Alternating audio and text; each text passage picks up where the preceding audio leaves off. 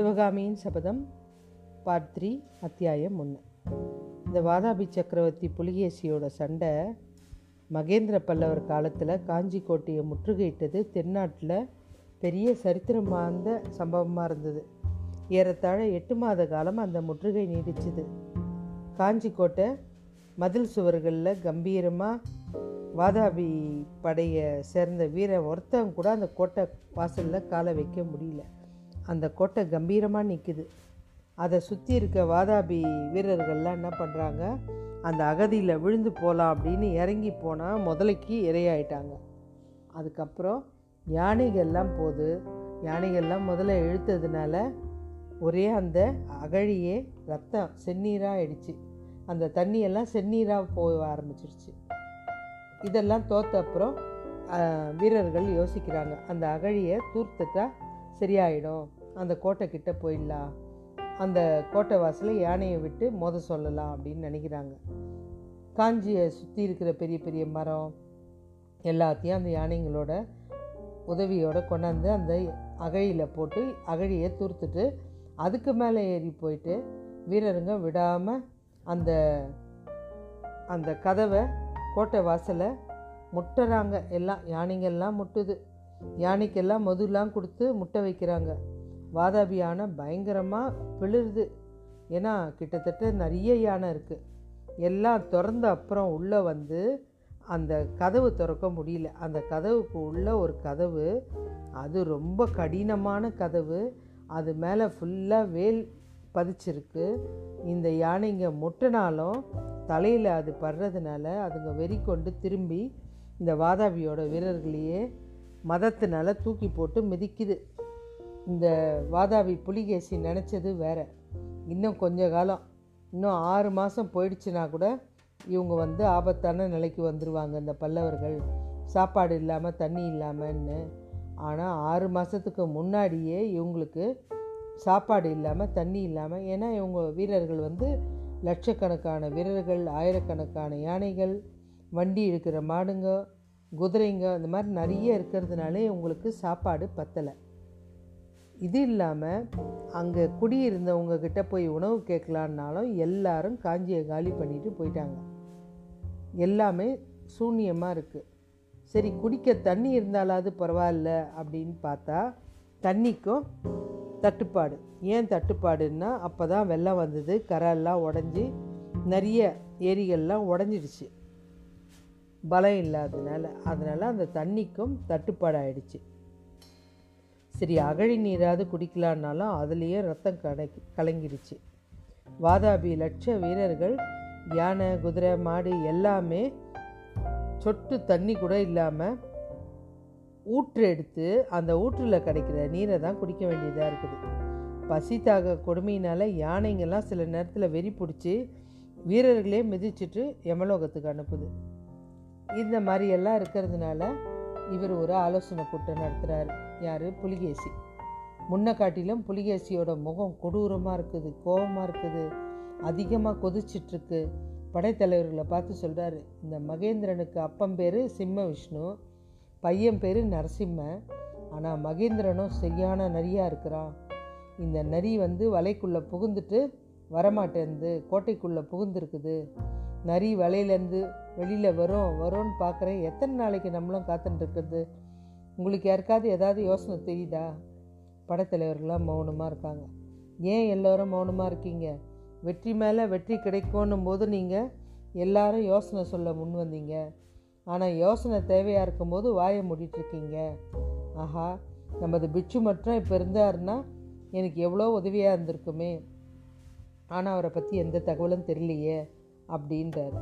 பிட்சுக்கிட்டேருந்து செய்தி வந்து நெடுங்காலம் ஆயிடுச்சு அந்த வஜ்ரபாகுன்ற ஒரு தலைவன்கிட்ட கொடுத்தனுப்பின செய்தி தான் அதுக்கப்புறம் வரவே இல்லை. மதுரை பாண்டியனை பார்க்கறதுக்கு போயிருந்த சமயத்தில் ஏதோ நேர்ந்தது. அது என்னான்னு புரியல.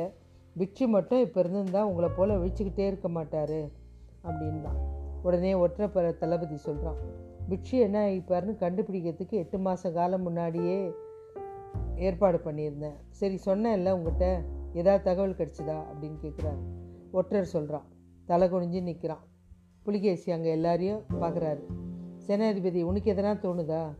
முற்றுகையை தொடர்ந்து நடத்த வேண்டியது தானா மகேந்திர பல்லவனை பணியை செய்யறதுக்கு எத்தனை காலம் பிடிக்கும்னு நினைக்கிறீங்க? அதுக்கு வானா வாதாபி சேனாதிபதி மதில் மேலே இருக்கிற பல்லவ வீரர்களை பார்த்தா கொஞ்சம் கூட வாட்டர் இல்லாமல் கொழு கொழுன்னு இருக்காங்க.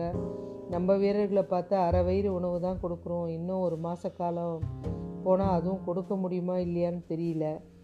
புலிகேசி முகத்தில் கோவம். ஆமாம் ஆமாம் எப்போ பார்த்தாலும் இந்த பஞ்சப்பாட்டை பாடுங்க. மூக்கால் அழுறதை நிறுத்திட்டு வேறு ஏதாவது யோசனை சொல்லுங்கள் இங்கே யாருமே இல்லையா? நல்ல அறிவுரை சொல்கிறதுக்கு அப்படின்னு கேட்குறாரு பிரபு காவேரி கரையில் ஆறு மாத காலம் பாண்டியர் மன்னன் உட்காந்துருக்கான் சோழ வளமிக்க நாடு அது. அதனால் நல்ல விளைச்சல் தானியம்லாம் நல்லா இருக்குது நம்ம ஜெயவரத பாண்டியன் தான் ஒலை அனுப்புகிறான் ஒரு வேலை உணவு அனுப்பக்கூடும்னு நினைக்கிறேன் அப்படின்னு சொல்கிறான் உடனே புலிகேசி சட்டுன்னு யோசிக்கிறார். திடீர்னு துள்ளி எழுந்து எல்லாரையும் ஒரு தடவை பார்த்துட்டு என்ன செய்யறதுன்னு தீர்மானிச்சிட்டேன். இனிமேல் நான் சும்மா இருக்க போகிறதில்ல எனக்கு பைத்தியம் பிடிச்சிடும்.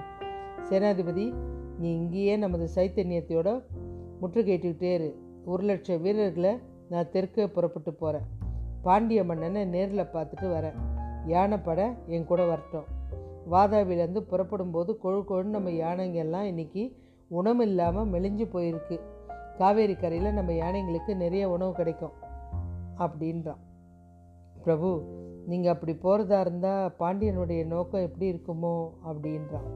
புலிகேசி சொல்கிறான் பாண்டியனுடைய நோக்கம் என்னவாக இருந்தாலும் என்ன? நம்ம கூட போர்னாலும் அதை பற்றி கவலை இல்லை. ஆனால் அதுக்கு அவன் துணிய மாட்டான். அதனால் நான் போய் பார்த்துட்டு வரேன் அப்படின்னு சொல்லிட்டு இவன் பாண்டிய நாட்டை நோக்கி வாதாபி சக்கரவர்த்தி போயிட்டான்.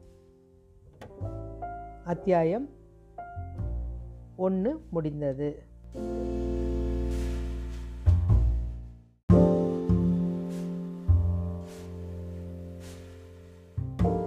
சிவகாமியின் சபதம் பார்ட் த்ரீ.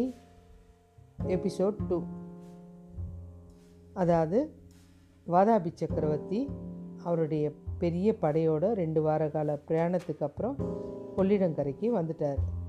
கொள்ளிடங்கரையில் இந்த ஜெயவர்ம பாண்டியன் இருக்கார்.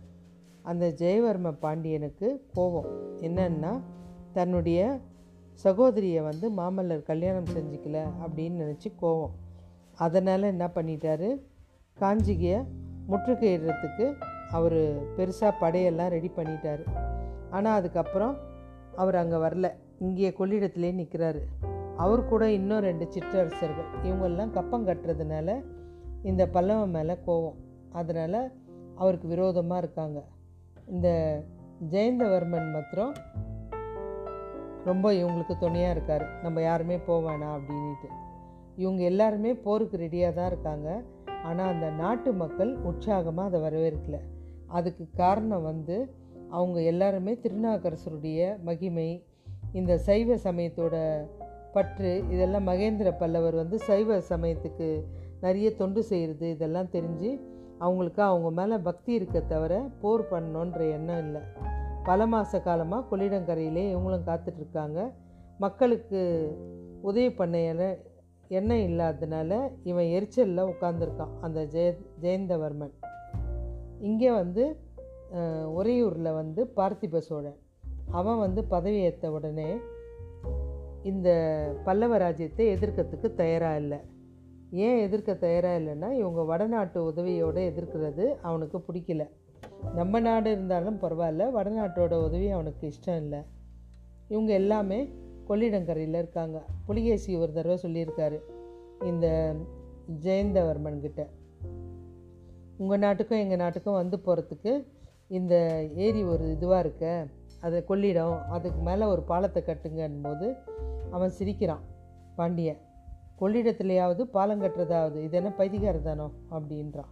ஆனால் இப்போ அந்த கொள்ளிடங்கரையை நோக்கி பார்த்தா அதிசயமான காட்சி தென்படுது. அதாவது யானைகளை வரிசையாக நிற்க வச்சு அது மேலே ஒரு மரப்பலகையெல்லாம் வச்சு அதிசயமான பாலம் அமைச்சிருந்தான் இந்த வாதாபி.